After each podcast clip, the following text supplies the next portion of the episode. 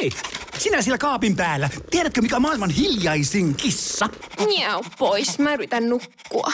Ei kun oikeesti. Hei, moi kiinnosta noin sun juttus. No arvaa edes. No se ole varmaan minä. Ei. Maailman hiljaisin kissa on mauton. Juokse nyt vaikka kaivaa niitä sun luita. Luita? Missä? Ulkona? Joo. Peten koiratarvike. Nopea, luotettava ja kotimainen lemmikkitarvikekauppa. Petenkoiratarvike.com Laitetaanko taas se Ari Vallini kivesten nuoleminen? Kuuntelet kärppäaiheista podcast-ohjelmaa. Petopodin studiossa Antti Meriläinen ja Harri Niskala.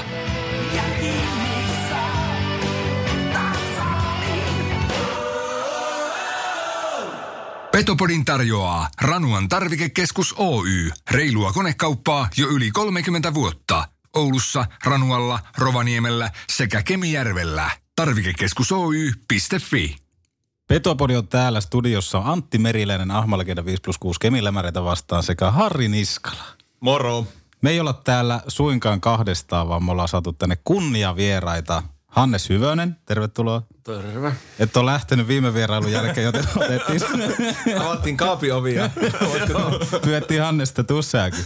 Ja lisäksi legendaarinen kärppääni Ari Stenkka Stenius, moi. Moi ja kiitos kutsusta. Ei mitään, ilo, että pääsitte paikalle ja näytätte molemmat hyvinvoivilta. Ah, kiitoksia. Hei, pakko tähän kärkeen. Tänään on tarkoitus puhua kärpistä. Puhutaan ensin Hanneksen urasta. No ei, ei puhuta. Voidaan me puhua selosta ja voittoprosentista. niin, totta. Mutta tähän selostamiseen liittyen, niin miten Stenkka, nyt kun sulla on ollut Aisa-pari tosiaan ensimmäistä kertaa, kertaa tuolla selostuskopissa, niin miten Hanneksella on mennyt? Hän on ollut paras.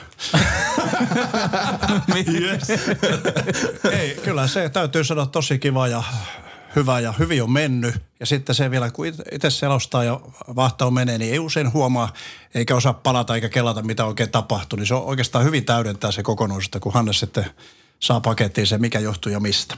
Miten Hannes, miten koit tämän, kun pääsit kuitenkin ykköskenttään niin sanotusti Stenkan viereen?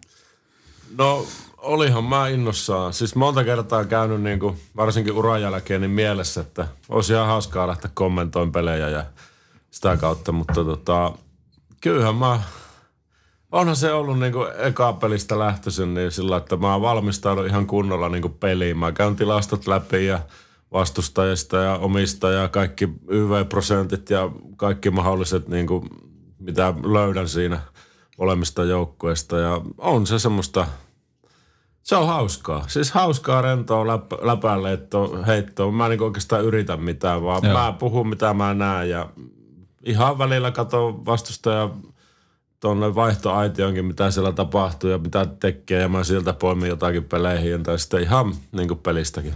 Ja teidän molempien egot on mahtunut siihen pieneen sitin koppiin. Eikö, eikö näin ole? Se on helppo oikeasti. Ja tuo totta, mitä Hannes sanoi. Hannes on omana ittenään siellä ja se mm. on niin kuin sitä varmaan parasta Hannesta. Stenkka on selostanut kärppien pelejä siitä asti, kun itse muistan. Kuinka monta ottelua ja takana? En, en kyllä tiedä, mutta sen tiedän, että eniten on nähnyt kärppien pelejä. Mm, se on totta. Ja voittoprosentti, sä se... siitä mainitsit, niin se on hyvä. Se on kova. Se on 2000-luvun kovin kyllä näillä selostajilla. Joo. Et, et vaihtaisi niinku kokemustas mihinkään. No en varmaan. Toiseksi se on muuten nähnyt semmoisetkin asiat, kun on nähnyt kärppien putoavan, nousevan ja voittavan mestaruuden. Eli kaikki nämä sitten kirjut reunasta reunaan. Tuleeko muuten Ari Steniuksesta uran jälkeen kirja? No tuskin tulee. Tus- Sarjakuvakirjoja luetaan niin vähän.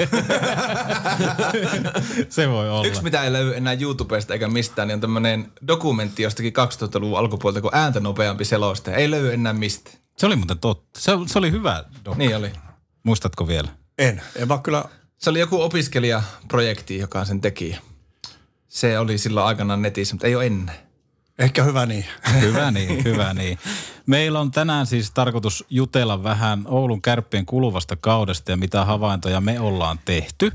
Ja ensinnäkin se, että miten kärpillä on mennyt tähän asti. Runkosarja ykkönen tätä nauhoittaessa, todennäköisesti myös siinä vaiheessa, kun tämä jakso tulee ulos. 94 pistettä kasassa, alivoimaprosentti 90,65, siinäkin liikan kärkipaikalla. Ää, sanonko ylivoima, tarkoitin alivoima. Mutta ylivoimaprosentti sen sijaan sitten sääliplayerien paikkeilla siellä 9, prosentilla 19,58, mikä on aika outoa näin menestyvälle joukkueelle.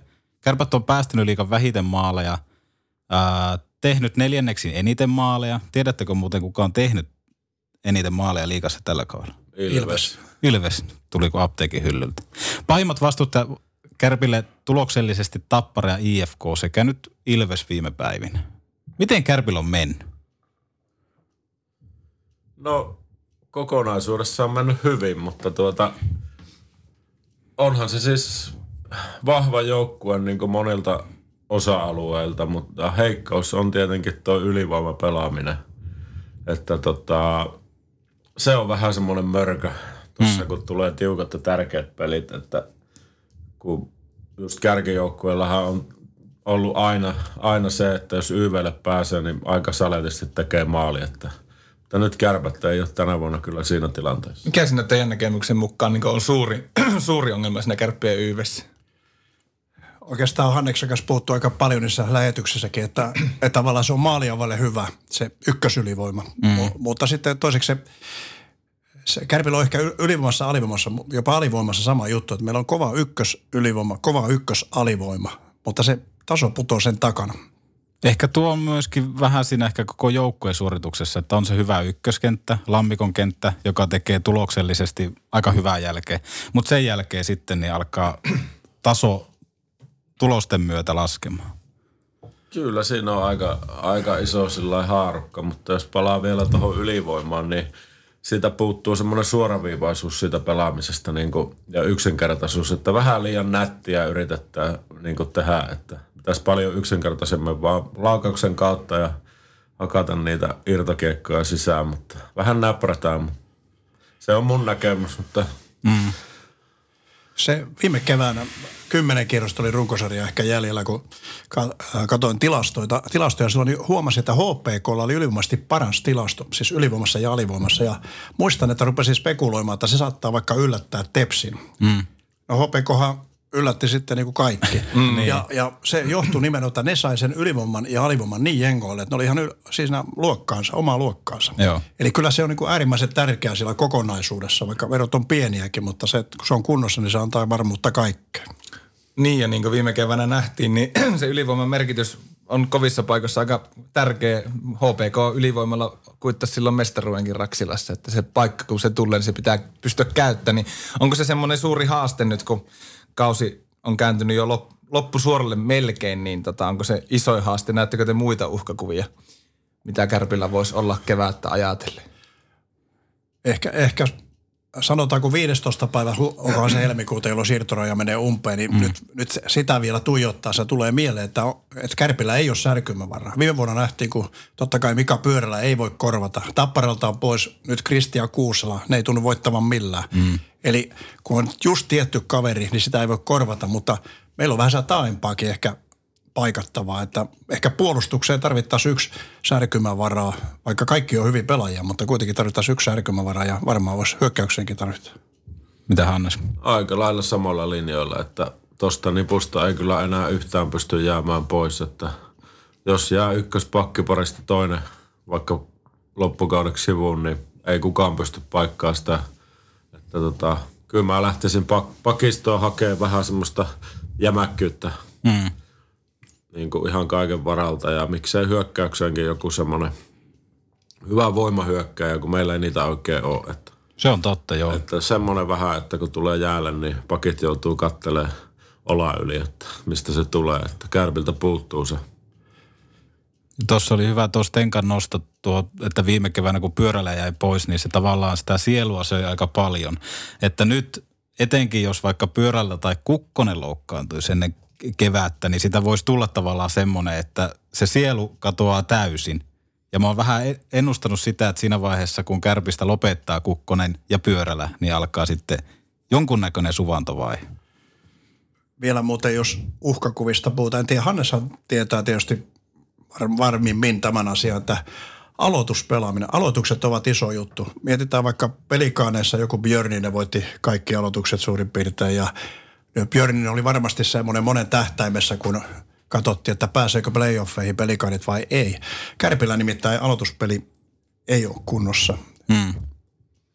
Että paljonko sitä pystyy Petraa ja pystyykö? No kyllähän sitä pystyisi Petraa, mutta jos toikin niin kuin, kun sanoit tuosta kukkosesta ja pyörälästä, niin kyllähän se on niin kuin kärppien niin kuin se kivijalka, mm. ne kaksi pelaajaa. Näkihän se tossa, kun ne oli hetken pois molemmat, mm. niin tuli Kärpille tosi vaikea jakso siihen, että on itse asiassa itsekin miettinyt, kun nämä kaksi herraa lyö hokkarit naulaan, niin mitä sitten tapahtuu, että niitä ei pysty kukaan korvaamaan, että, tota, että ne on kyllä semmoisia kulta, kultakimpaleita. Ei ole enää mitään nopeita raketteja, mutta sillä kokemuksella siellä jäällä ja esimerkillä, niin ne tuo siihen semmoista rauhaa ja luottamusta niin koko joukkueeseen. Että ne on minun mielestä tärkeitä osia ja sitten muutenkin kärpät on hienosti koonnut joukkueen, koska mm. täällä on paljon kokemusta ja sitten on sitä nuorta intoa. Niin sen takia, kun meillä on sitä kokemusta, niin ne nuoretkin pelaa hyvin, mm. kun ne saa sitä esimerkkiä ja oppia joka päivä. Niin tota, sitä ei moni liikaseura ymmärrä eikä ole käyttänyt hyväksi, että no kyllä me otetaan 20 nuorta jätkää, että ne ainakin jaksaa painaa, mutta sitten kun tulee joku kahden ottelun tappio tai kolme ottelua tappio, tappiota niin putkeen, niin eihän ne tiedä, mitä pitää tehdä. Niin, se on totta. Miten muuten tuohon ylivoimapeliin, niin on tässä ihmetellyt jonkun aikaa jo sitä, että minkä takia Tieksola ei pääse ylös niin sanotusti miesten mukaan, koska CHL oli kyllä havaittavissa, että vähän semmoinen Ovechkin-mainen sniperi siihen P-pisteen kaarelle, joka laittaa sen lötöön pussi. Olisiko siinä ratkaisua vai meidän tähän ylivoimapeliin? Pelaa muuten numerolla kahdeksan kanssa ja raitin mies. Niin. Aika ennakkoluuloton arvelu, mutta luulen, että niin jos puhutaan nuorista, mm. meillä on varmaan tuommoinen 5-7 nuorta hyökkääjää, jotka voisi kuka tahansa pelata. Ja kuka tahansa voisi olla se, joka onnistuu, mutta se niin kuin sattuu tuossakin kokeneempi, pitää ehkä mennä kuitenkin sitten, kun ne kovat pelit on edessä, että se meillä on hyvä tietysti, että meillä on, niin kuin, jos mietitään näitä nuoria, no esimerkiksi sanoin tuossa aloittamisen äsken, niin Koskenkorvahan meidän ylimästi paras. Yli 60 prosenttia puolustuspää aloitukset. Ja Matse kuvastaa moraalia ja taitoa. Mm, se on kova. Ja sitten ehkä niin kuin, jos lähtisi miettimään, niin olisiko sitten tavallaan Kärpilläkin semmoinen ratkaisun paikka ehkä niin kuin ylivoimassa, mikä tulisi korvaamaan, niin Pesosen Janne, kun hän palaa. Hänellä on varmasti siis nälkää. Siis harmittavasti tämä kausi mennyt, että käytännössä koko kausi telakalla, niin minkälaisia odotuksia Pessin palulle on? No totta kai sen tasoiselle pelaajalle on korkeat odotukset, niin kuin minultakin, vaikka on vanha mun hyvä ystävä ja mm. ketjukaveri, niin tota, odotan kyllä niin kuin tehoja nyt heti kun tulee ja on varmasti nälkäinen ja siinä mielessä, jos hakee jotakin positiivisuutta, että sillä onneksi meni vaan peukalo. Mm. Että se on päässyt ihan täysin treenaamaan ja luistelee, että se voimataso ja kuntotaso on kuitenkin ihan tapissa, että sitä ei tarvi enää ruveta hakemaan. Mm. Niin tuota, Kyllä mä uskon, että se, se kyllä pitäisi istuttaa niin kuin ehdottomasti ylivoimaa, koska se on sitä koko uran tehnyt ja on ratkonut tärkeitä pelejä, että sieltä löytyy se kylmäpäisyys siihen ratkaisuun, että ilman muuta pitäisi laittaa kyllä ykkös- tai kakkosyyveensä.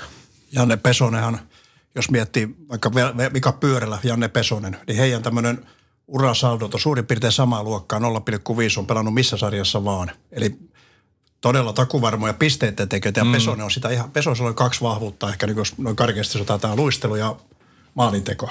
Kyllä. Niin tavallaan hän on kärsinyt vähän niistä vaivoista, mitkä haittaa näitä asioita, mutta nyt kun tulee takaisin, niin jos ne tulee mukana, niin ehkä saadaan se, että kun meiltähän niin kuin aikaisemmin tässä puhuttiin, ykkössä takaa puuttuu jotain. Mm. Ei ihan oikein tietää mitä, mutta Pesonen voi olla se pala, mikä lonksauttaa siellä jopa parikin ketjua kohdalle. Ja sitten vielä se, että Pesosehan nykyään toimii myös sentterin tontilla, että se voisi parantaa jopa sitä alen, alen, aloitusprosenttia siinä. Vaikea tottuva ajatukseen, kun mä aina pe- pessin laiturin. se on totta. Petopodi, viidakon vaarallisin eläin.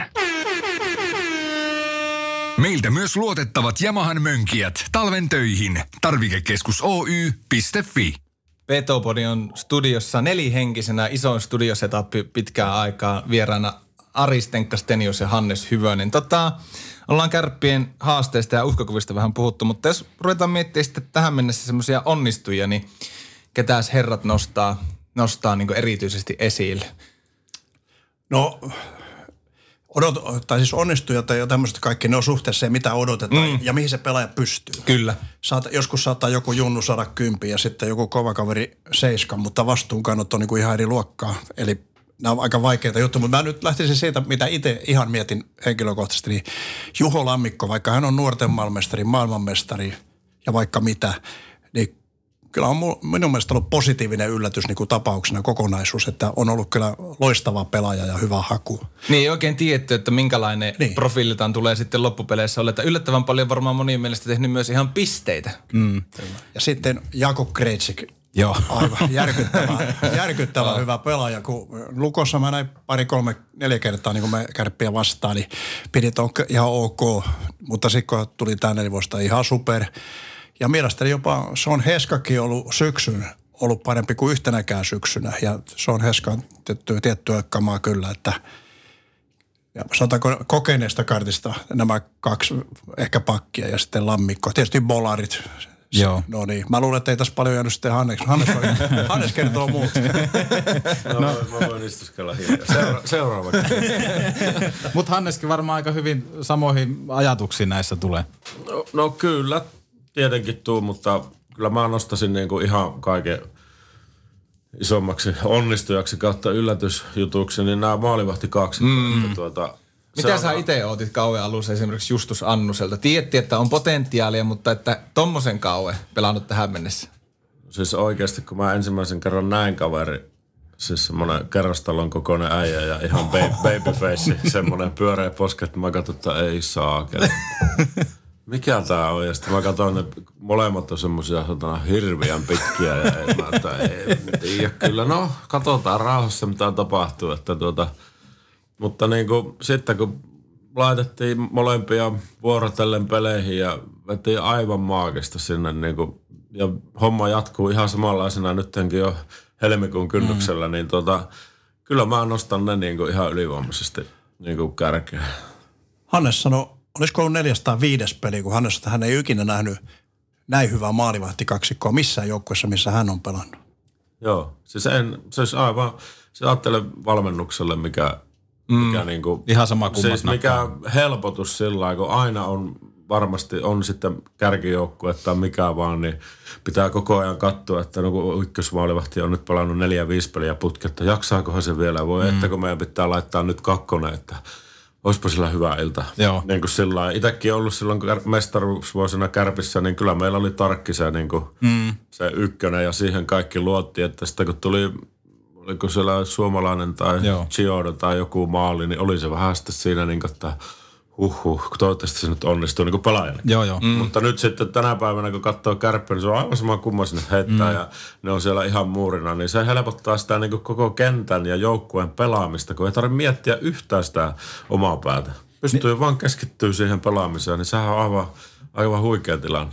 Mitä mieltä te olette siitä, että no pojat on pelannut puolet ja puolet käytännössä, mutta sitten kun tulee playoffit, niin täytyykö muuttaa vai mennäänkö edelleen puolet? Hyvä ajattelu Antti, sama kysymys oli mielessä.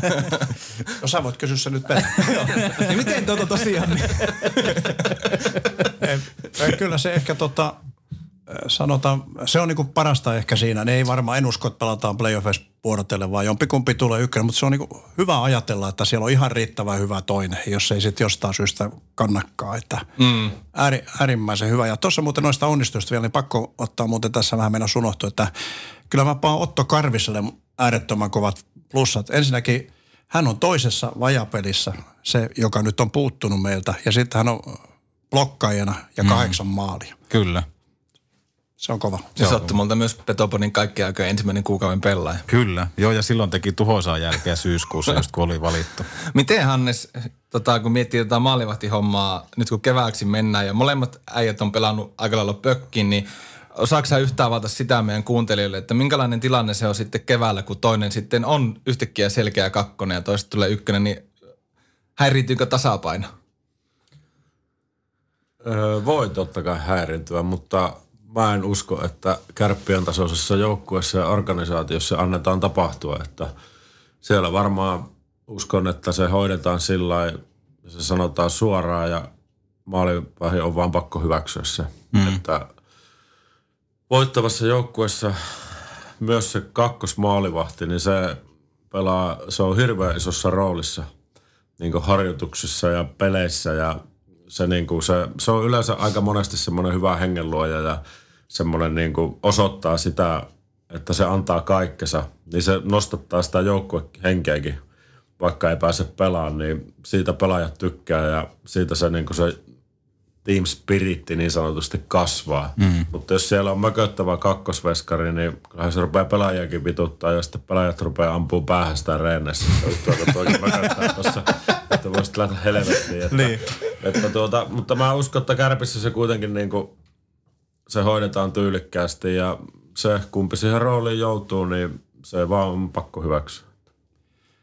Joo, totta. Tästä tuli mieleen ihan irrallisena asiana, että Niklas Beckström, kun oli meillä ykkösenä, tai kakkosena oli Pekka Rinne. Ja Joo. Pekka Rinne, aika armoton harjoittelija, taistelija, kamppailija, niin voidaan kuvitella, kuinka paljon hänestä oli hyötyä Beckström. Mm. Mole, molempien uralle oli hyötyä siitä, mm. että oli kova. Mä uskon, että tässä on vähän sama. Ei kummankaan tavoite ole viime kädessä kärpät näillä maalivahdeilla. Mm. Mutta kumpikin tekee täällä loistavaa työtä ja kumpikin tajuaa ehkä jopa sen, että yhdessä ollaan menossa eteenpäin. Että en usko minäkään, että siitä tulee mitään ongelmaa.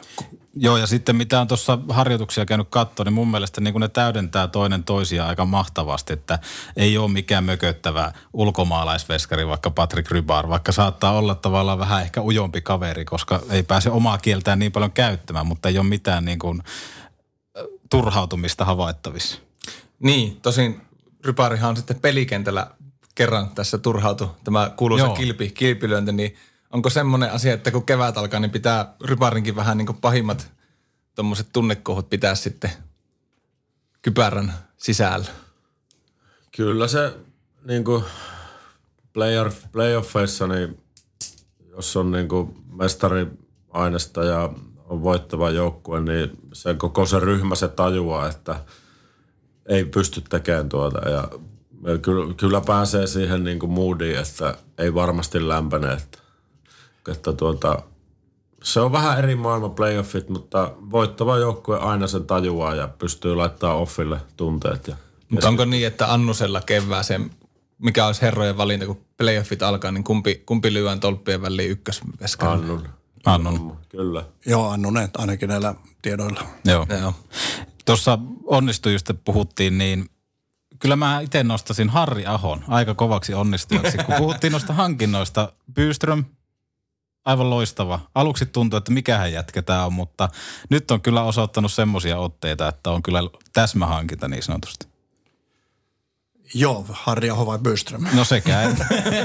Molemmat samantyyppisiä puolustajia kyllä. Joo, kyllä, kyllä nyt on hyvin tehty joukkue ja oikeastaan viime kaudet on tehty. Ja jos Harri Ahon rooliin mieti, mietitään, niin mun mielestä nyt on tehty valmentajan rintamallakin loistavat joukkuekokonaisuutta rauhoittavat hyvät ratkaisut, eli ensi kauden valmentaja, seuraaja ja niin edelleen. Mm. Tässä kärpissä, kärpät niin on ihan ykkösbrändi suomalaisen jääkiekossa näyttää suuntaan. Muualla puhutaan paljon, että pitäisi löytää seuraan kykyjen etsiä ja linja ja kaiken näköistä. Niin mun mielestä ei niitä tarvitsisi tulla kun käymään Oulussa, niin näkisi, että täällä on niin kuin malli. Hmm. Joo, ja kyllä se varmaan, miten Hannes entisenä pelaajana kokee sen, että sä tiedät, että tämä seuraava valmentaja jatkaa ensi vuoden, jonka jälkeen sitten tuosta kakkosesta tulee sitten ykkösvalmentaja. No kyllähän, jos itse olisi tuossa nyt ja neljän vuoden pahvi, niin hmm kyllähän olisi aika, aika tyytyväinen ja sillä, että ei tarvitsisi kyllä miettiä, että kukahan Urpo sinne tulee penkin taakse ensi vuonna. että, tuota, että tuota, onhan tuo ihan huikea tilanne ja sitten on ihan huikeita valmentajia siihen, ketä on nyt ja ketä mm. on tulossa, niin ihan aivan mahtavaa toimintaa kyllä Kärpiltä. Mielenkiinnolla odotetaan sitten, kun pudotuspelit alkaa. Petopodi. Me tuodaan seksi takas Raksilaan. Varaosat sekä lisävarusteet kelkkoihin ja mönkijöihin. Tarvikekeskus Oy.fi. Me tuodaan seksi tarvittaessa myös muuallekin, jos haluat. Aika, aika kova mainos oli. Täytyy myöntää tässä itselläkin ihan leukalaksi. Entä onnistujista? Meille jäi Jesse Puljärven nimi sanomatta. Jesse Puljärvi, joka tuli kesken kauden kärppiin, onko se vaan sillä tavalla, että oletettiin, että hän ottaa kultakypärän? Miten te olette ajatellut Jesse? No, en nyt ihan tietenkään odottanut, että ottaa kultakypärän, mutta kyllä mulla oli tota, aika, aika tota, kova usko siihen, että se tulee onnistumaan ja, niin kuin, ja olen niin kuin meidän ykköshyökkääjä, että olin kuullut tuota paljon juttua siitä, kuinka kova se on tekemään töitä ja treenaa ja haluaa oikeasti niin kuin kehittyä, niin, niin tuota, ei mulle ole ollut minkäänlainen yllätys. Mentäs Tenkka? Ei, tämä on nyt just tämä, mistä vähän sanoinkin tuossa, että kun jotkut vaan odotetaan, että ne on kovin, niin sitten edes huomaa, että ne on onnistuja. Kun ne tekee sen, mikä niiltä uskallettiin odottaa. Niin, no, Pulju, mietitään vaikka Julle Junttila, 30 peli 15 maali, niin sekin meinataan tässä vaan unohtaa. Niin. Mutta mm. jälki on kyllä aika tappavaa, että molemmat on ollut loistavia, mutta kun äsken haettiin muutama, niin ehkä ha- haki mieluummin siis semmoisia, ketä ihan niin tiedä. Kyllä. Mutta mm. niin kuin nämä tuntuu itsestään, että Puljujärvihän on joka pelissä, se on li- liikan paras varmaan kiekonriista ja nopein, ulottuvin, vaarallisin. Ja eniten laukonut. Joo. Mm. Siellä, siellä se koko ajan tapahtuu, se kentän koko rytmi, vauhti muuttuu, kun se tulee jälleen. Että se on selvä. Ja sitten Ju- Julle, hassua kyllä, Julle on varmasti samaa luokkaa nopeudessa, mutta ei se siltä näytä. Miten muuten Jesse Puljärvi, niin miten se on kehittynyt tällä kaudella? Mun mielestä ainakin, jos muistelen sitä aikaa, kun Jesse viimeksi Oulussa pelasi, niin ei, monipuolisuutta on tullut ihan ehdottomasti kiekon suojaukseen ja tämmöiseen niin kuin yleispelaamiseen. No, on se, mulla on vähän, mä en ole aikaisemmin oikeastaan Jesse hirveästi nähnyt, kun se pelaa. Viimeksi on nähnyt nuorten MM-kisoissa. Joo. Ja sitten noin Pohjois-Amerikan pelejä ei ollenkaan oikeastaan jonkun highlightsin joskus nähnyt, mutta tota, onhan siihen, kaveri on, mitä se nyt on, 22-vuotias. 17 varmaan. vielä, vielä jännittää aamuisin, että onko Finne ja Naps. niin. no se menee peiliin eteen. No se niin kyllä jatkuu ihan edelleen. niin, että tuota, se, se oikeasti niin pitää kans huomioon, että Joo, on totta. nuori, nuori jätkä ja sillä on vielä toistakymmentä vuotta edessä uraa, jos ei mitään vakavampaa loukkaantumista tule, että, että onhan se niinku miehistynyt niinku otteissa ja siinä niinku just niinku kiekonriistossa ja siinä peräantamattomuudessa, että ei sillä niinku selkä nouse pystyyn tuolla jäällä. Että siinä niissä asioissa ainakin nyt itsellä tulee ensimmäiset mieleen. Ja se, että Puljujärven vahvuus on laukaus, nopeus ja kaikki tämmöinen, mutta paljon syöttääkin nykyisin hyville paikoille pelaajille. Tavallaan se on, niin kuin, se on ehkä se ihan uusi asia. Ennen se löi mailaa jäähän täällä ennen kuin lähti NHL, että tänne Mm, vaan. Ja, niin oli joo. ja paukutti sitten kiekkoja sisään kyllä suurin piirtein samalla prosentilla kuin nyt, mutta tota, mun mielestä on todella hyvä syöttämään. Näkee niin kuin kentän paremmin kuin arvattiinkaan. Viimeksi ei saatu sitä perspektiiviä hänestä vielä edes näkyviin, mutta nyt varmasti on hyvä. Ja aina kuitenkin miettiä, että miksei se vaan ammu, kun se on niin hyvä. Mm, se on totta. Iso kysymys Jessen kohdalla tietenkin on, että onko nyt semmoisella tasolla, että kannattaisi jo ensi syksynä lähteä takaisin Pohjois-Amerikkaan koittaa? Kyllä se varmaan niinku ominaisuuksilta on, mutta tuota, otetaanko sitä vielä ensi syksynä? Se on sitten toinen, että ei sinne vaan mennä. Se on totta. Että, tuota, Ja mikä seura? Niin, että tuota, nekin kaikki pitää kyllä loksahtaa ja ajatella tarkkaan, että mikä, mihin seuraa, jos pystyy valittamaan, että sopii varmasti sen pelityyliin ja pääsee siihen tiettyyn rooliin. Mutta kyllä siinä on vielä matkaa ja Jessellähän on aikaa. On, on, on Että ehdottomasti. Tuota, että ei, minun mielestä ei ole kyllä mikään kiire, mutta Miten Tenkka näkyy? En oikein tuota maailmaa osaa arvioida tuota NHL, että kovalta se usein tuntuu, kun täältä lähtee ihan huippukaveri eikä mahdukkaan, että se on niin monet asiat ja just seurat, mutta itse, itse ajattelin niin, että Jesse Puljärvi, tämä, tämä vuosi on Puljärvelle niin tärkeä, että hän pelaa tykkikauden liikassa, menee MM-kisoihin, näyttää siellä, että on kova, niin sen jälkeen tavallaan sitä ennen tarvitse paljon pohtia. Mm. Tässä on se Ika Lehkosen käyttämä, että pelaa sarja läpi, jonka jälkeen sitten voi haaveilla seuraavaa. Niin aika iso näytön paikkahan tämä Jesselle mm. oli, kun miettii tavallaan kaikki maitojuna-kommentit ja tämmöiset. Niin kuin Hanneskin sanoi hyvin, otti iän heti, nosti jalustalle, koska se unohdetaan ihan täysin tästä hommasta. joo. Siis ihan poikahan se vielä on. turhaa, turhaa sitä niin kuin, vähän kova, liian kovat odotukset mm. on, että, että tuota, jokainen meistä kehittyy niin ihmisenä ja pelaajana erillä lailla, että ei kaikki ole laineita ja selänteitä. Mm. Tai hyvösiä. Niin, no, mä, mä kehityin omasta mielestä vasta, kun mä täytin 40. musta mä rupesin rauhoittua ja musta tuli niinku semmoinen äijä. mutta tuota, mutta siis pitää ymmärtää ne asiat ja antaa aikaa, että kyllä siitä tulee ihan huippu, huipputähti joku päivä ja on ihan tuolla kärässä NHLssä, kunhan ei vaan nyt hosuta. Tämän kauden yllättäjistä ajattelin sillä tavalla, että voitaisiin sitäkin vähän raottaa, niin mulla tulee mieleen, jos mä mietin kärppeen joukkuetta, niin Joona Huttula puolustuksesta. Siinä on vähän semmoista Joni Pitkäsmäistä asennetta, luistelua, liikettä. Julius Hermonen ansaitsisi paljon enemmän peliaikaa, tosi tehokas ollut aina kun päässyt kentälle. Nämä on niin kuin kaksi nimeä, mitkä nousee ihan ehdottomasti. Ja totta kai Mika Pyörälä jaksaa joka vuosi yllättää, että miten voi olla noin hyvä pelaaja. Ketä te niin kuin nostaisitte itse esille? Mä voisin ottaa ihan noin 200 Joonaa. Huttula, erittäin hyvä, varma pelaaja ja tavallaan sen takia meillä on kunnossa niin kuin tavallaan se ruutu 6-7 sieltä, mm. mutta se, että jos ne ylös tulee kolhu näistä pakeista, sitten Topi Niemelä ehdottomasti pelaa niitä minuutteja, kun pelaa, niin on ottanut erinomaisen paikan. Ja Hermosen sanoisin minäkin siksi, että miettii, kuin tuottelija sanoo niillä minuutilla, mitä hän pelaa ja se energia ja kaikki tämmöinen. Erittäin hyvä ketju on ollut Hermonen, Koskenkorva, Karvinen silloin, kun on pelannut. Mm. Eli kyllä nämä junnut pystyy pelaamaan siellä, että kun ei ole kaikki yhtä aikaa. Kyllä. Meitä Hannes? No mä, kärpät ei olisi neljä sakissa, jos kärpissä ei olisi Saili Humalo ja Karvin. Se on totta. Että laskee niiden blokkaukset, taklaukset, ärsytykset ja se iho alle meneminen ja ne, miten ne uhrautuu tai joukkueen eteen, niin jos niitä kolmia ei olisi tässä joukkueessa, niin kärpät olisi siellä 5-6. Se on aika hyvä statement. On. Mä tota, tuohon nyt puhuttiin uhkista ja haasteista ja vaikka mistä, niin tota, koko ajan vaivannut semmoinen ajatus, että Kärpillä on ykköskenttä kunnossa ja mm. nelonen. Mm. Mutta ne ei, vaan nelonen ei pelaa. Se nelosketju on juuri tuo, to, mikä Hannes sanoi, että Saili on Humalo ja Karvinen. Että tavallaan ne kun on, niin ne on kunnossa ta- tavallaan helposti. Näin mm. voi ajatella. Että kakkonen, kolmonen. Että mä kyllä sillä toi, toi nelonen on se, se on enemmän kuin ne kolme yhteensä. Että se on kyllä uskomaton trio. Tuossa CHL-aikaa Mihail Kristoff oli täysin pitelemät. Teki kentällä mitä tahansa, mutta nyt ei käytännössä, ainakaan niin kuin omaan silmään, ei ole semmoinen Kristoff, mitä on tottunut näkemään. Tehot puuttuu, oliko yksi plus yksi jopa mm. liikassa tehot, niin mitä mieltä Kristoffista?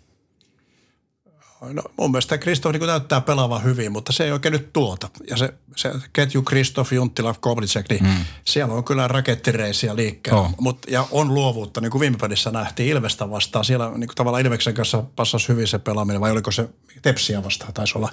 Niin, mutta se, kun sieltä tulee tehoja, niin sen jälkeen asia on ok, mutta se, siitähän tässä on kysymys. Mm. Sanotaanko nyt, että nyt Tepsi-peli oli ensimmäinen peli, kun Kopiltsev, Christopher ja Junttila niin pelasi aivan maagisesti yhtä. Mm.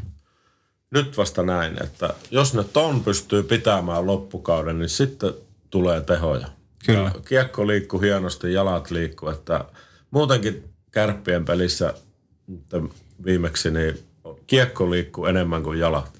Eli mikä silloin osoittaa, että pelattiin joukkueena mm. ja se kiekkoa siirreltiin ja sitten haettiin vapaata paikkaa, kun ennen se on ollut paljon sitä, että kuskataan yksi sen kiekon kanssa. Tuossa Junttila, kun tuli kärppiin, niin tuntui, että se vähän puhalsi Kristofi uuteen nousuun, mutta mä oon miettinyt semmoista asiaa, että pitäisikö Kristoffia kokeilla laidassa? Tiedän, mutta Kristofilla oli loukkaantuminen se Helsingissä tässä kuitenkin siinä jossain mm. kautta, että se vei semmoisen yhden jakson häneltä pois. Se oli aivoterähdys. Että, Joo. Että kyllä semmoinenkin voi tietysti vähän pudottaa, että Kristoff kuitenkin osaa pelata, se me on mm. nähty. Että, mutta en tiedä tuossa laituri, kun oikeastaan meillä on ni, niitä sentteripulahan meillä on. Niin, sepä. Mutta tämä ajatus mulla on vaan pyörinyt päässä tavallaan, että saisi ehkä uudelleen herätettyä Kristofin, koska se on aika vikkelä liikkeinen äijä. Niin miksei kokeilisi laajassa, jos siihen vaikka Miten olisi ehdotuksena? Junttila, Pesonen, Kristoff. Vaikka Stenkka ei halua nähdä pessiä keskellä, mutta... Mutta mä sitten taas en näe Kristofferia laajassa, kun se on vähän mm. heiveröinen, että se ei oikein niin kuin kärkikarvana ja siinä laidassa pakinkaan vääntää, niin se oikein vähän jää vähän kakkoseksi. Että se on paljon paremmin siinä keskellä kenttää ja muutenkin jakamaan sitä peliä. Että, että, tuota, että siihen tietenkin Pessi Kopiltsakin tilalle, mutta nyt jotenkin ainakin kun viime pelin näin, niin mä en sitä kenttää kyllä nyt rikkoa sitä. Se oli aika, aika hyvällä jalalla ja ne on löytänyt vähän toisensa nyt ja tyyli, millä pelata. Se ketju, toi mikä viimeksi olet, eli Kristoffi ketju, Junttila, Laino, niin sehän on varmasti hyvä, kun niillä on kiekko. Mm. Mutta sitten se puolustaminen, en tiedä sitten paikkaantuko se kellään pelaajalle sitten sekään asia. Mutta kyllä niin kuin Tepsipelissä tosiaan, niin siellä oli luovuutta ja nopeutta, että jos ei vastustaja saa tai jos ne ei saa maaliin, niin todennäköisesti vastustaja saa ainakin jäähy. Että kyllä ne sillä, sillä niin nopeita on ja mm. vilkkaita. Miten tota, junnusta tuossa vähän jo puhuttiinkin, mutta jos nostetaan näitä seuratuimpia junnuja, ehkä kuitenkin niin Rädyt ja sitten Topi Niemellä, niin missä, missä nämä pojat tällä hetkellä menee? Joo, missä ne menee? Ne on vähän tota... Ainakin Aatu Räty, mä oon hänen kohdallaan miettinyt, että kuinka hyväksi se on niin nuorelle pelaajalle seilata Aan ja edustuksen väliä aina vähän tilanteen mukaan. Että ei saa tavallaan rauhassa keskittyä jompaan kumpaan, vaan aina vähän nostella ja palautellaan takaisin A-junnoihin. No se on ihan hyvä, hyvä tapa, että, että tuota, saa oma-ikäisten kanssa pelata kunnolla ja sitten käy kokeilemaan vähän miesten pelejä välillä. Ja mielestäni se on ihan hyvä, hyvä tie, että nyt on kyllä, täytyy sanoa suoraan, niin vähän koko kolmikko, niin huomaa, että on vähän väsähtänyt. Mm-hmm. Ei jaksa, jaksa enää tota, ja tota, puurtaa samalla lailla ja tulee paljon semmoisia huolimattomuusvirheitä ihan, ihan fysiologisista syistä, että jatkat on 17-18, niin ei se vaan ole se kestävyys sitä luokkaa kuin aikuisella pelimiehellä, että se pitää vaan hyväksyä. Ja nyt ihan näihin kolmeen puuttumatta, niin nuorten ongelma voi olla, kun pelaa paljon tai saa pelata paljon. Ne kyllä riemu rinnoin ja raikkaasti hyökkää, mutta se, että pystyykö puolustamaan raskaina marraskuun iltoina, tammikuun ottelun ruuhkassa kovia joukkueita vastaan, niin hekin on hyviä kiekolla, mutta se, se on, että siellä myös puolustetaan ja väännetään. Mm. Että se voi olla se, että siksi on hyvä välillä päästä sinne nuoriin vähän hakemaan mielen virkistystä. Joo, kyllä itse huomasin silloin, kun se oli CHL-aikaa just kun Niemelän Topi tavallaan teki niin sanotusti debyytin, niin kaikki oli suut auki, että mikä äijä tämä on. Seuraava Nutivaara ja loistavia otteita, mutta kyllä tuo kuorman on, niin kuin alkanut, se on alkanut näkymään aika isosti nuorella pojalla. Kyllä, kyllä näkyy. Siis kyllä se ihan reellisesti sanottuna näkyy nyt. Ja, ja tuota, mutta tuota, se pitää vaan oikein nyt käsitellä että saa nyt vähän palautella ja ei ehkä kuormita niin paljon just tänne playoffia, mutta kuitenkin hän on tärkeä rooli meidän puolustuksessa ja on hyvä pelaaja, niin se pitää vaan nyt oikein käsitellä, että se ei simaha playoffeissa. Miten Aatu rätyy sitten? Pitäisikö nostaa vielä? No sä puhuit siitä Tieksolasta siihen ylivoimaan. Joo. Niin kyllä se Aatu Räty oli aika kiva näky siinä ylivoimassa, mutta mm se tiedetään, kun ei ehkä niin ole vielä roolitettu joukkue, että sinne joku tulee pelaamaan pelkää ylivoimaa, niin kuin pari kautta sitten oli pelikainella se niin oli, kousa. Joo.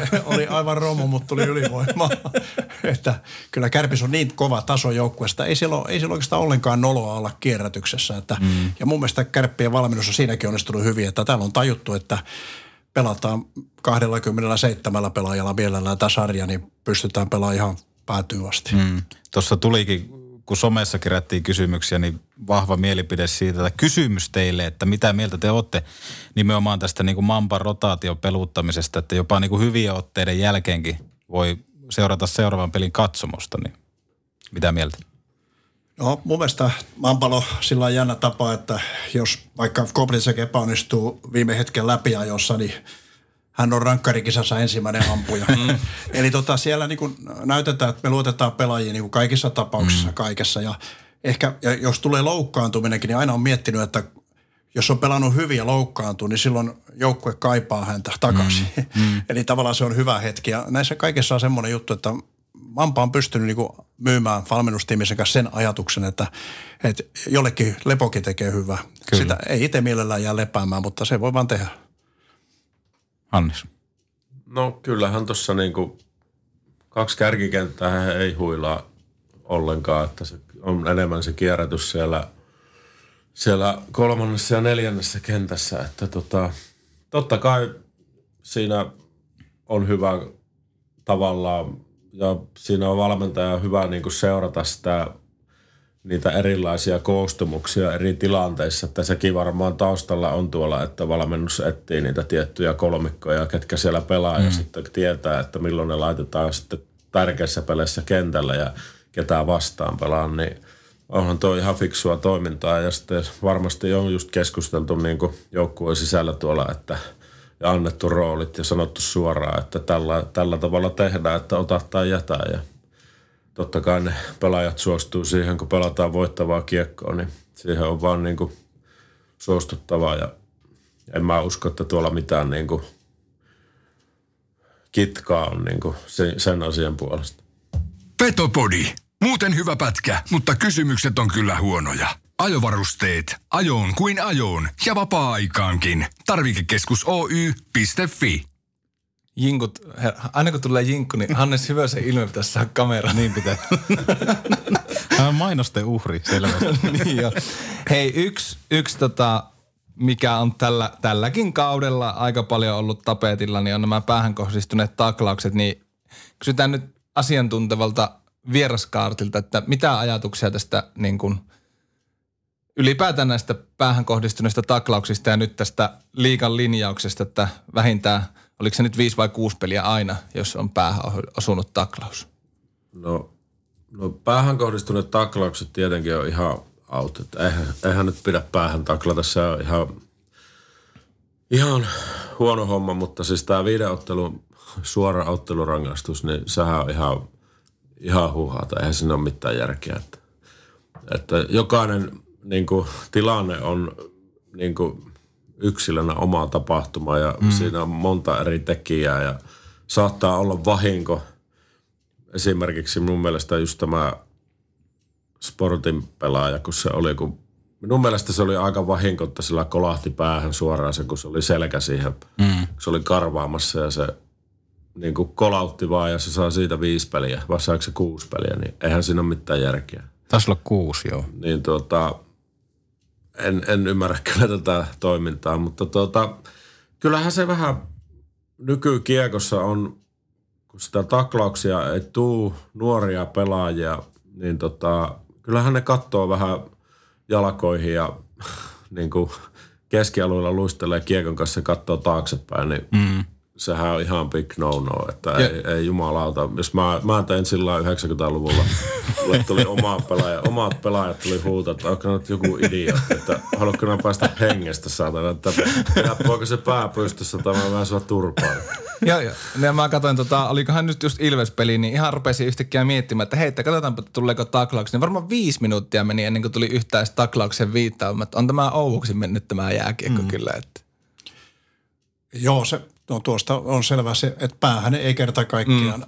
saa taklata, koska ni, niitä nyt osuu sitten väkisin jonkun verran. Mutta aika hölmö on sitten tosiaan se viisi peliä lyödä siitä, että kun tiedetään, niitä on niin eriasteisia törmäyksiä, kaiken näköisiä, että osuu päähän. Mutta se rangaista pitää, jos on tahallisuuden tai suoraan se osuu ensimmäisenä päähän, niin siinä jo melkein voi käyttää jotain tahallisuusjuttua.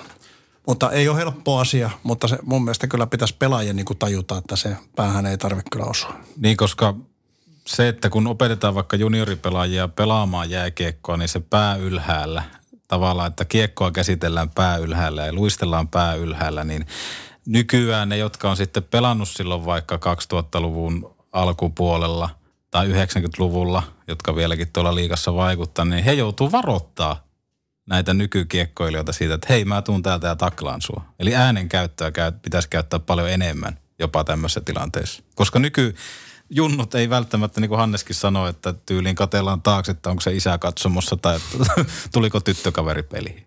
No tossa on hyvä esimerkki justiinsa tämä Jukureissa oli lainalla tämä puistola. Joo.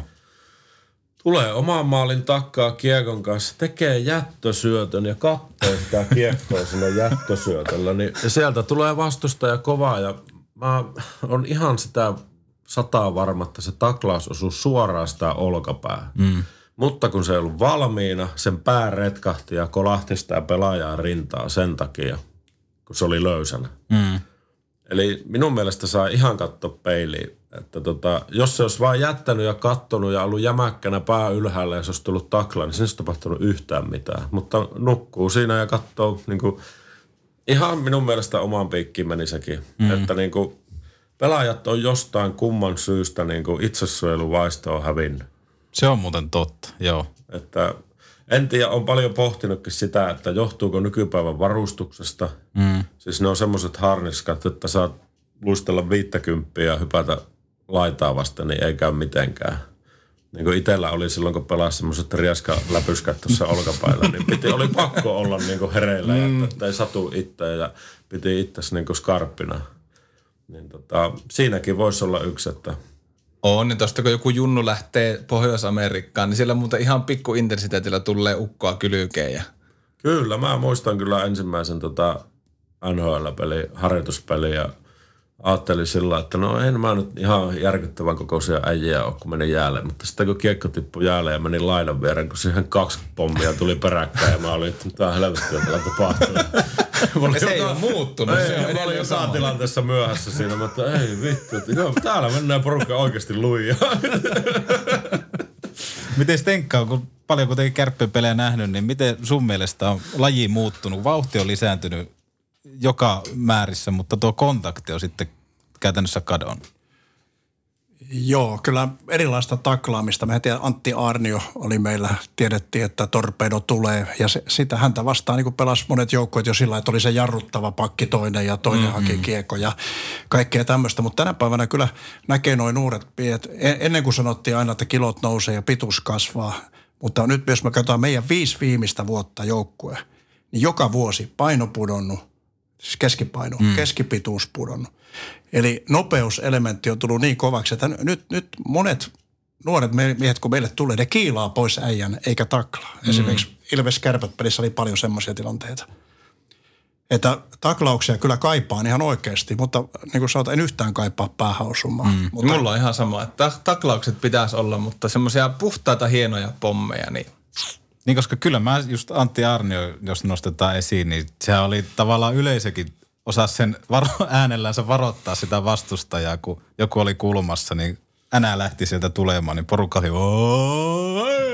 Kyllä. Ja IFK-hallissa edelleen, jos siellä on pakki hakee kiekkoa, niin se IFK-pelaajan on pakko taklata, koska mm. se yleisö huutaa sieltä sitä taklausta. Mm. Ne jää vähän joskus räpylöiksi, mutta kuitenkin se taklataan. Pitäisikö yleisön käyttää enemmän ääntä tämmöisissä tilanteissa? Esimerkiksi tässä puistolakeisissä. niin. No kyllä oh. No yleisöstä jos puhutaan, niin kyllä nyt on vähän Raksilassa on kyllä tuudittauduttu menestykseen, että mm.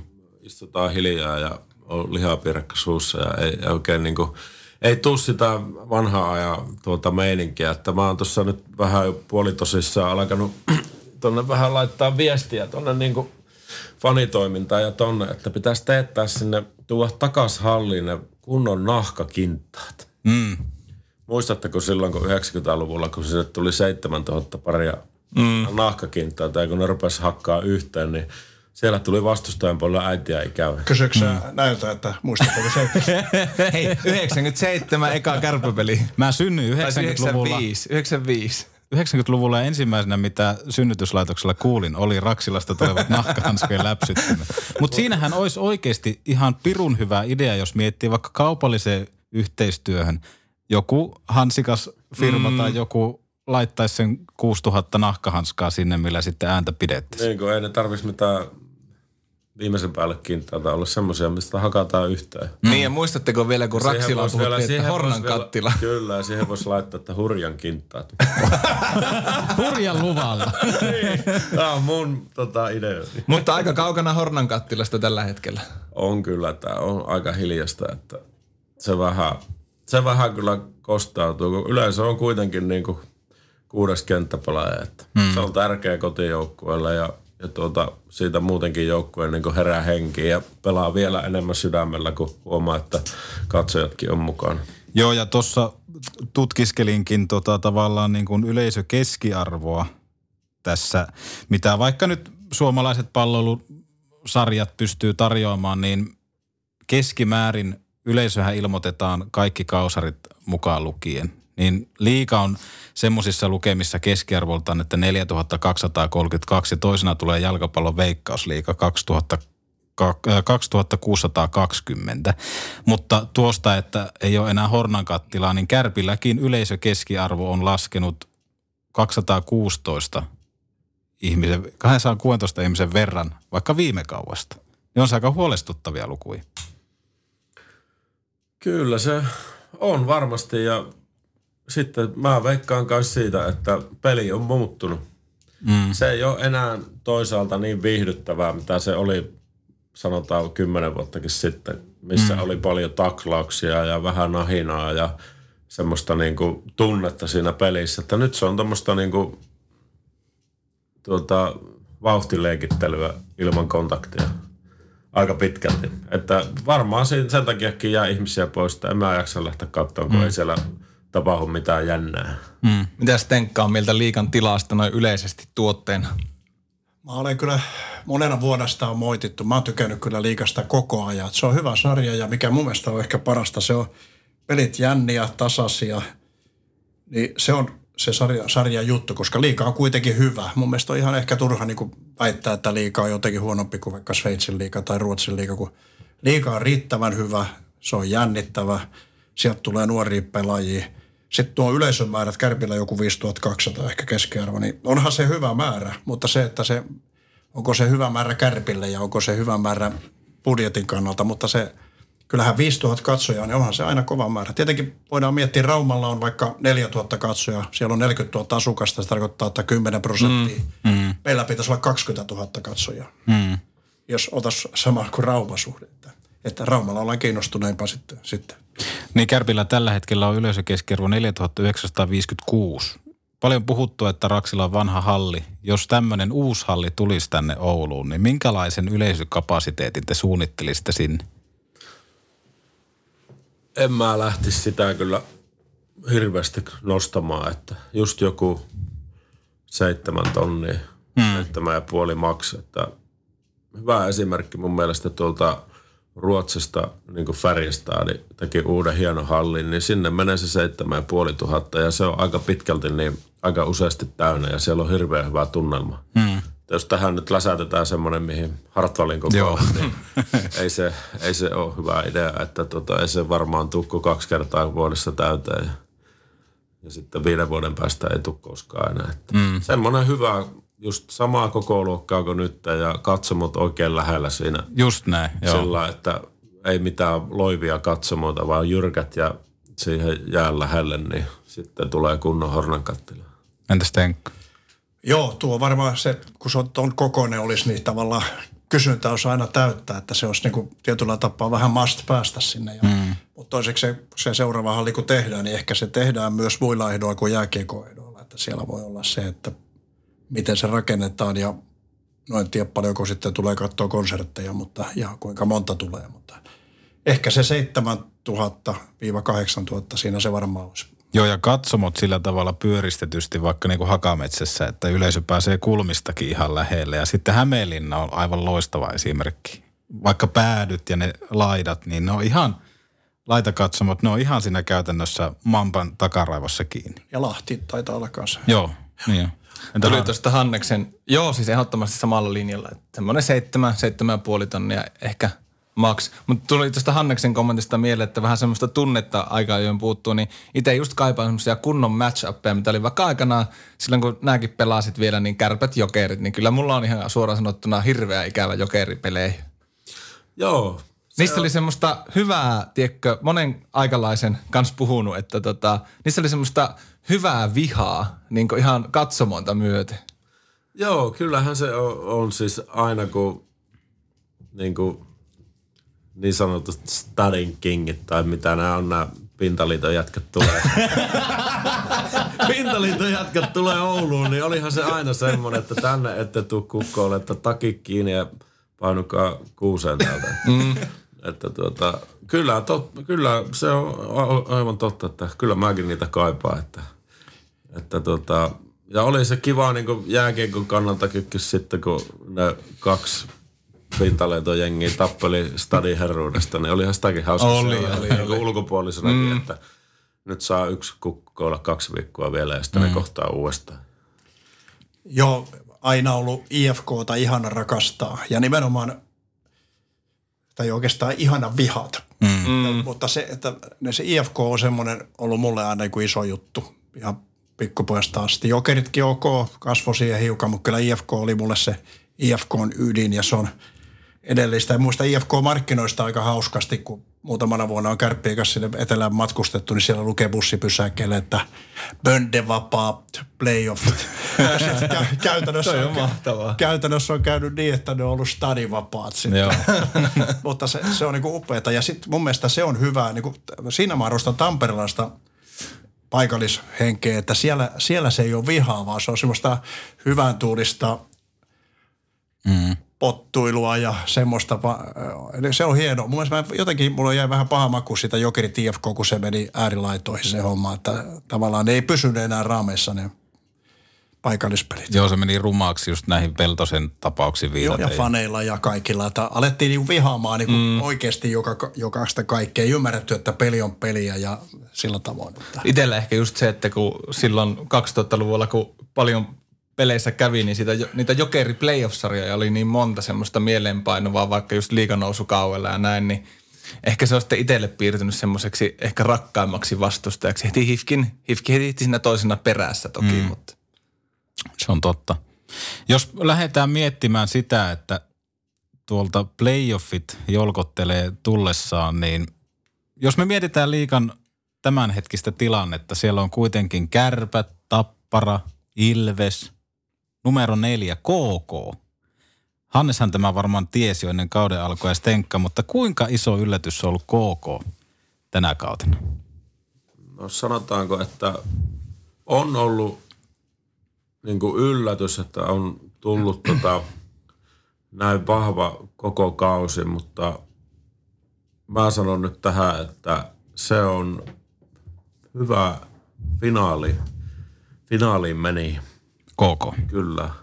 Mä näen sen tota niin kuin, koska katsoo koko runkosarjaa, niin niille ei ole tullut yhtään notkahusta koko kauden.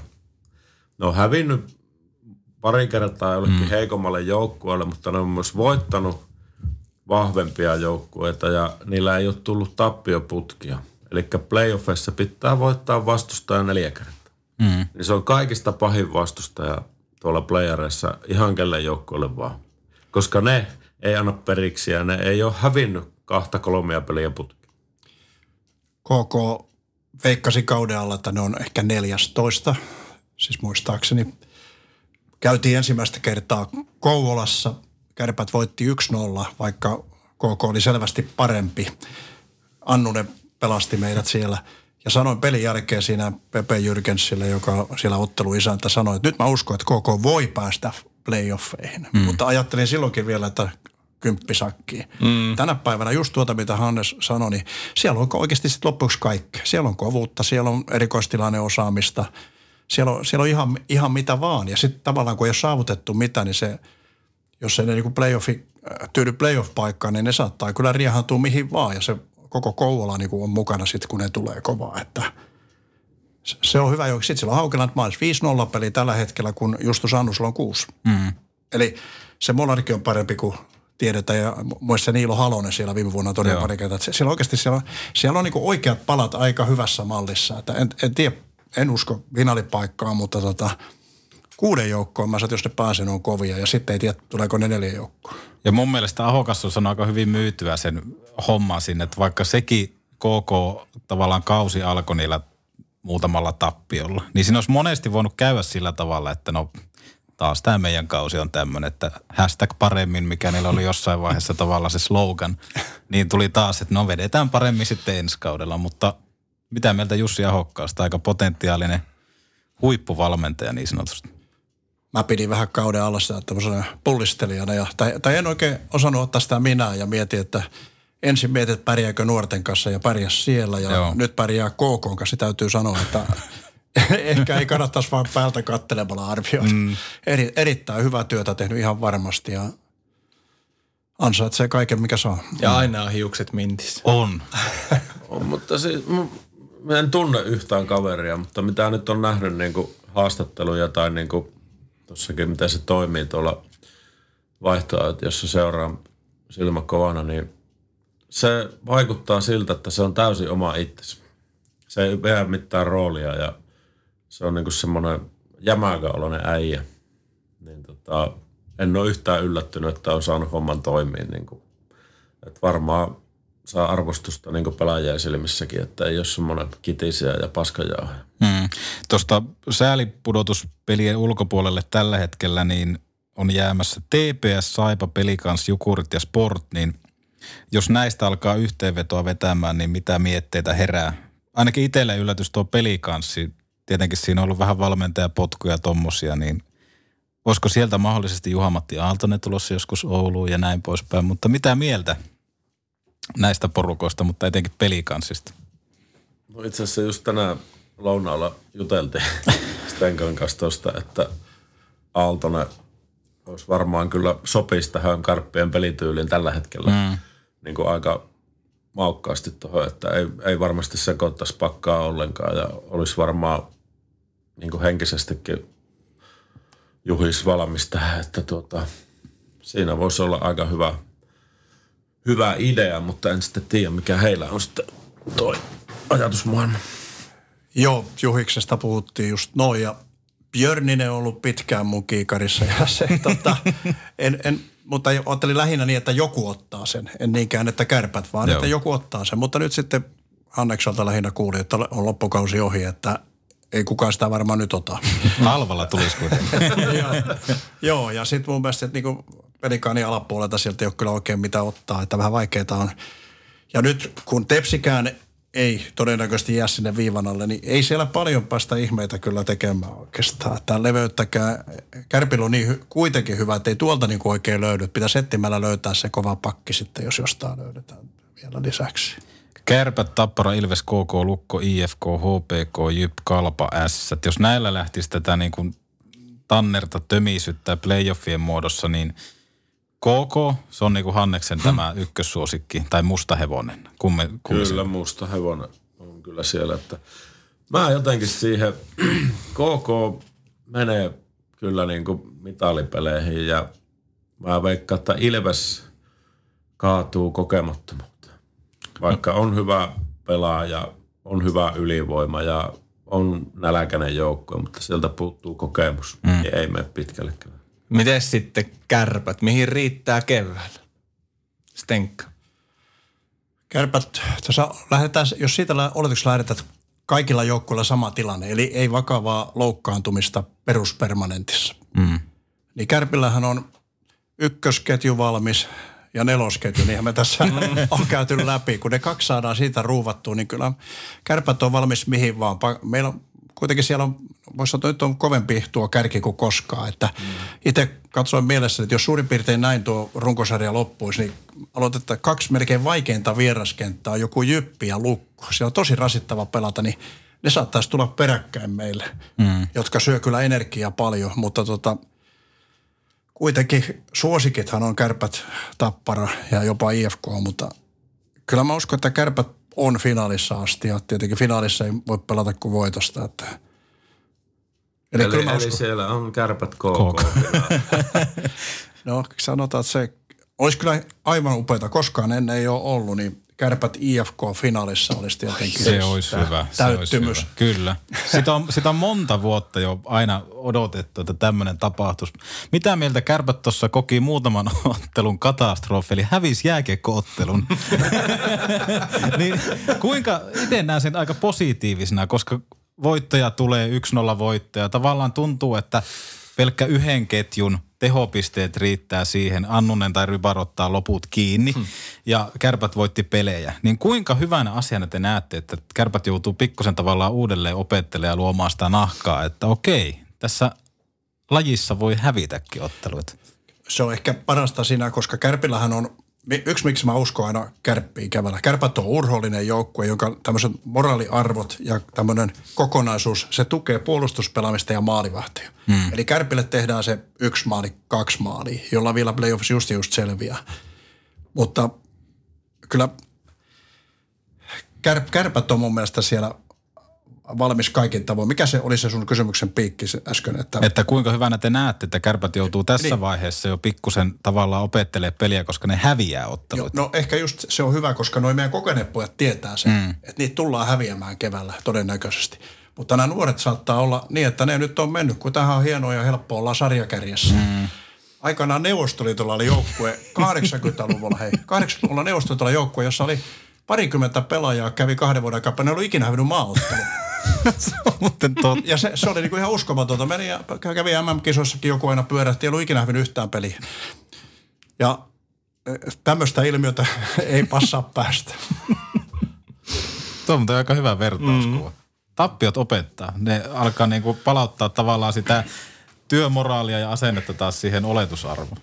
Kyllä, siis tappio ja virheet opettaa kaikista parhaiten. Ja niistä, jos et tota opiksi, niin sitten voit unohtaa koko homma. Mm. Ei homma toimi, että, että tota, onhan se niin kuin pelissäkin, että jos et saa uskalla yrittää ja, us, ja pelkäät virheitä, niin ei, sinulle, ei sulle tule onnistumisiakaan. Mm. Että, tota, se oli hyvä vaan, kun ne hävisi. Ja tota, sai vähän pari läpsyä poskelle ja sitten taas piti vähän ravistella ja lähdetäänpä taas kalaamaan. Kyllä. niin tuota, Hei, mulla tuli nyt ihan off the record kysymys virheistä, kun on tapana oppia, niin kuin Hannes äsken sanoit, niin ootko kerennyt jo kuuntelemaan niitä maustetyttöjä, mistä oli viime jaksossa puhetta, kun olit vieraan? mä oon rehellinen suomalainen mies, niin en. Okei. Okay. Miksi? en muistanut. Stenkalta on kysytty sitä, että top kolme hallit selostaa pelejä. Mitä että? Top kolme hallit, missä on mukavinta selostaa pelejä tai mitkä on tunnelmaltaan parhaita. No tunnelmaltaan parhaiten, kun otetaan, tietysti jos iso otos on, niin IFK on aina Jyväskylä. Ehkä Hämeenlinna nyt viime keväänä näytti, että siellä on paukkuu. Mutta hyvä, kyllä vaan Jyväskylä on kova ja Helsinki. Miten Pori? No Pori vaan se, ne vaatis, kärpät on voittanut S nyt kymmenen kertaa peräkkäin. Niin totta, tavallaan se, kyllä se vähän niin kuin syö sitten sitä intoa, että mutta kyllä sitten jos Pori menee pitkälle, niin onhan ne, onhan ne hulluja. Se oli muuten mielenkiintoinen peli se viime S-peli. Päättyykö se 5-6 vai mitä se? Joo. Joo, se, Se oli... Mä katsoin telkkarista ja oli, että herra Jumala, mitä Havaijin hokia. Mutta viihdyttävää, saa jännittää aina. Mutta eikö aika mielenkiintoista siinäkin pelissä, niin mietitään yksikään S, jos mahtuisi kärppäjoukkueeseen. Mm, se on ihan totta. Niin, ne siinä tota sit S käy lopussa niin johdossa pari kertaa. Kärpät tulee, että hei, hei pojat, ja tasoittaa sen. Mm. Niin kun tulee mieleen, että onko kärpät niin kuin noin paljon parempi. Se oli niin kuin sillä hyvä viesti, että pystyttiin totisen paikan tulle niin jotain molari pois ja nyt niin kuin päännetään tästä maali. Mm. Sehän on sitä niin kuin parasta kärppää, mutta toiseksi se paras kärppää ei päästäisi viittä maaliin. Ei päästä. Siinähän kävi niin kuin Hannes kertoi viime, viime vierailussaan, että kärpät oli häviöllä siihen aikaan vaikka 0-3. Ja viimeisessä erässä kärpät tuli aina tasoihin, että Pessi sanoi, että Hannes aletaan pelaamaan. No aletaan pelaamaan. Laitetaan pelitassoihin ja lähdetään pisteet kourassa kotiin. Joo, se, se on kyllä hauska muista. Mä muistan sen kuin eilisen päivän kyllä. Tarviiko kärpät vielä vahvistuksia kevättä varten? Juha-Matti Aaltonen on oma mielipide. No, siis tarvii minun mielestä, koska Kärpillä ei ole semmoista, että jos tulee loukkaantuminen, että kausi jää sivuun jollakin kärkipelaajalla, niin ei ole ketään, ketä laittaa sitten siihen niin kuin, että minun mielestä tarvis. Joo, jos vertaa muihin, Tappara on varustellut pitkin kautta aika matalalla profiililla, että siitä ei ole paljon huomautettu, mm. mutta on hommannut kyllä joka paikkaan kyllä yhden pelaajan lisää aina tarvittaessa, että Kärpät tarvii suhteessa tapparaa ehkä särkymään varaa yksi pakki ja yksi hyökkäjä. Se Aaltonen olisi varmaan hyvä siinä just hyökkäjänä. Pakki on vielä keksimättä. Se olisi kyllä mehukasta, kun Juhis tulisi kevääksi. Kyllä mä näkisin siinä Julle, Kristoff, Juha-Matti Aaltonen. Ja varmaan tulisi se 250 katsojakin takaisin, mitä on nyt. Niin. Ihan varmasti. Totta. tulisi. Onko Hannesta kysytty vielä kärppien ylivoimaa? On, Jos pel- on ollut pientä puhetta. Ko- pelkät kotipelit ja ylivoima. Ei mitään muuta. Niin ja puhuja on ollut Hannes. niin kuin tuolta tuli kysymys, että miksi kärpät, Hannekselle kysymys, että miksi kärpät laukoo niin paljon ohi hyvistä paikoista, niin se vastasi, että kun sä et ole siellä ampumassa. On. Kuinka tyytyväisiä te olette ollut tähän mennessä, tähän kautta? Tietenkin äh, sarja kärki, niin paha se on sanoa, että ei niinku... Sepä siinä on hullu, että ollaan ehkä jopa vieläkin pisteenätyksen tahdissa ja tota, hmm. silti ei ihan ole tyytyväistä. Mutta ehkä mun mielestä siksi se vaje hiukan on, että ei, ei ole oltu ihan niin hyviä kovia tota, kovissa peleissä ja paikoissa, että sitä kaipaisi ja pitäisi palata tuonne kahteen laskettuun maaliin, niin sit mä olisin ihan tyytyväinen. Kyllä mä oon sillä tyytyväinen, että kausihan alkoi todella kovaa ja mm. kärppäpelaajien niin työmoraali oli aivan järkyttävän korkealla, että se luistelumäärä ja takakarvaus ja kaikki oli, mä katsoin ihan haavi auki, että tästä tulee kova juttu. Ja se notkahti tuohon marras-joulukuulle, milloin se katosi ihan kokonaan melkein. Mutta nyt ne on lähtenyt taas kiipeämään takaisin siihen, siihen hirveäseen työmoraaliin. Ne on sinne matkalla nyt, niin se on mun mielestä ollut hieno seurata, että vaikka se notkahus tullut, niin ne on lähtenyt sieltä tulemaan taas perusasioiden mm. kautta takaisin. Ja nyt näyttää niin kuin taas hyvältä se jääkiekko, mitä se tuossa kaksi kuukautta oli vähän semmoista epävarmaa ja laiskaa. Mutta nyt taas niin kuin se peli nousee samalla lailla kuin Oulussa on ruvennut nousee aurinkokin. Että mm. Se menee sitä samaa vauhtia sinne ja sitten keväällä niin se on ihan tapissa, kun taivas on kirkas ja, kirkas ja vähän rupeaa jo auringonsäde lämmittää, niin se on meidän salainen ase. Sitä ei etelänpojat edes tajua. Se on muuten totta, C-vitamiinit tulee kroppaan. Kyllä, ja kun Lappiin tulee aurinko, niin herran Jumala, kun pääsee kato varsat laitumelle. Niin, eikä tarvi rapata ikkunaa. Niin, niin se kato, ne ei tajua, kuinka elämä helpottuu pohjoisessa. Stenkka tekee muistiinpanoja. Joo, oikeastaan vaan tota, kun puhuttiin tuosta kuudennesta kenttäpelaajasta siinä vähän aikaa sitten, eli yleisöstä ja sitten näistä päästetyistä maaleista puhuin itse ainakin. Niin nyt niin kuin Hannes sanoi, viime pelit on ollut hyvin, Ilves ei tehnyt yhtään, Tepsi teki kaksi, niin noilla määrillä voitetaan runkosarjassa käytännössä joka peli. Mm. Mutta sitten toi kuudes kenttäpelaaja. Se tulee playoffeissa kyllä mukaan, mutta mikä on aina hauskaa playoffeissa, kun peli on jännä, niin kaikki on hiljaa. Se on totta, joo. Se on. Ollut siellä jännittää. Paitsi Stenkka, koska Stenkka selostaa. Vai onko semmoisiakin hetkiä, että Ari Stenius menee hiljaa, hiljaiseksi peliaikana, että jännittää niin paljon? Niin, että on hukassa kuin Joonas puuhamassa. se, tota, no, oon silloin hiljaa, kun Hannes puhuu. Se on hyvä. Tässä käytiin jo, että Hannes veikkaa KK-finaaleihin, niin jos me nakataan tämmöinen hassu ajatus, että ketkä meidän mielestä pelaa finaalissa ja kuka voittaa Suomen mestaruuden, niin haluaako joku aloittaa muuta kuin minä? Mä sanoin, että finaalissa pelaa kärpät ja IFK on ollut pitkään jo mulla mielissä ja mestaruuden vie kärpät. Kärpät ja Tappara, jos Tappara pysyy sarjassa kakkosena. Mm. Se on totta. Ja kumpi näistä voittaisi mahdollisesti? Kärpät voittaa. Mä veikkaan, että se on IFK on siellä finaalissa. Ja mulla on vähän silleen, että se on joko Ilves tai Kärpät, mutta kun Hannes on nyt niin va- vakuuttavasti puhunut sitä kokemuksesta, että se mitataan silloin, kun alkaa se aurinko paistamaan. Niin Kärpät ja IFK, mutta IFK voittaa mestaruuden. Ja Hanneksella on, ainakin toinen on KK, eikö näin? On ja kun mä luotan siihen kokemukseen, niin mä näen toisena vastustajana kärpät. Ja sarja menee tota seitsemään peliin. Ja viimeinen pelataan Oulussa. Kyllä. Kuka sen ratkaisi? Juha-Matti Aaltonen tietenkin. Kärpät IFK. Ei ole spängiä laittamassa. Niin, mitä me tehdään nykyään jatkoajalla, kun Ari Vallinen on laittamassa kiekkoa vaihtoaitioon? Se on niin kuin isoin kysymys meikälle tässä vaiheessa. Oliko tämä kysymys? Oli. Kuka nousee keväällä kärppien ratkaisija pelaajaksi noin ylipäätään? Keneen me voidaan luottaa keväällä? Pyörällä varmaan aina, ainakin semmoinen varma hevonen. No se on ihan selvä, että me voidaan luottaa niin tiettyihin pelaajiin, mutta se, ketä ratkaisee, se on tietysti Polyjärvi tai Annunen. Hmm. Toi on kyllä hyvä kysymys jälleen kerran. Mutta Annunenhan on tietenkin isossa roolissa. Totta kai ilman hyvää maalivahtia ei voiteta mestaruutta. Ja kuka tekee sen ratkaisumaalin, niin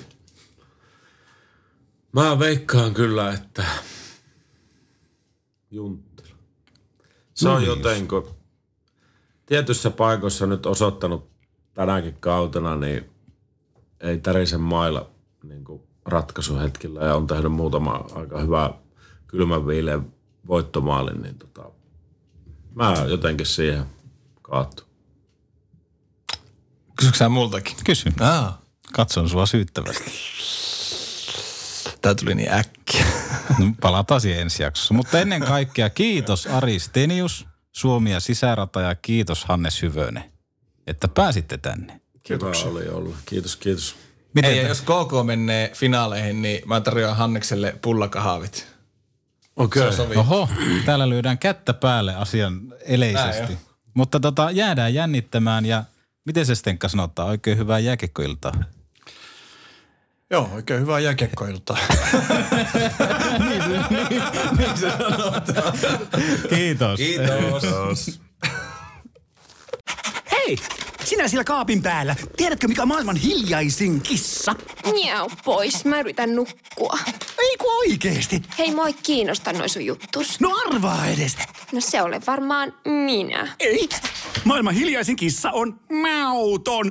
Juokse nyt vaikka kaivaa niitä sun luita. Luita, missä? Ulkona. Joo.